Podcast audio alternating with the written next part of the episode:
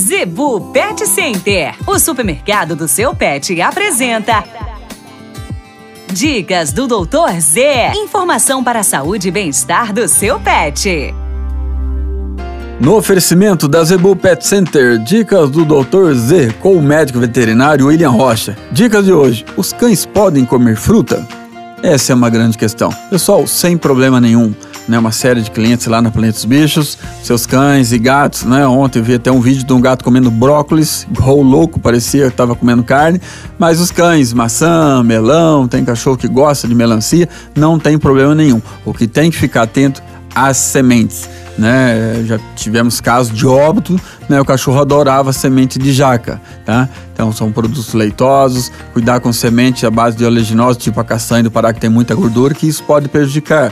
Então, não tem problema. O que às vezes pode dar em excesso um pouquinho de alteração na consistência das fezes. O que é perigoso, que nós sempre alertamos aqui, excesso de gordura ou comida gordurosa. A fruta não tem problema, vai ajudar na digestão, tem fibra, pode ficar tranquilo, ok?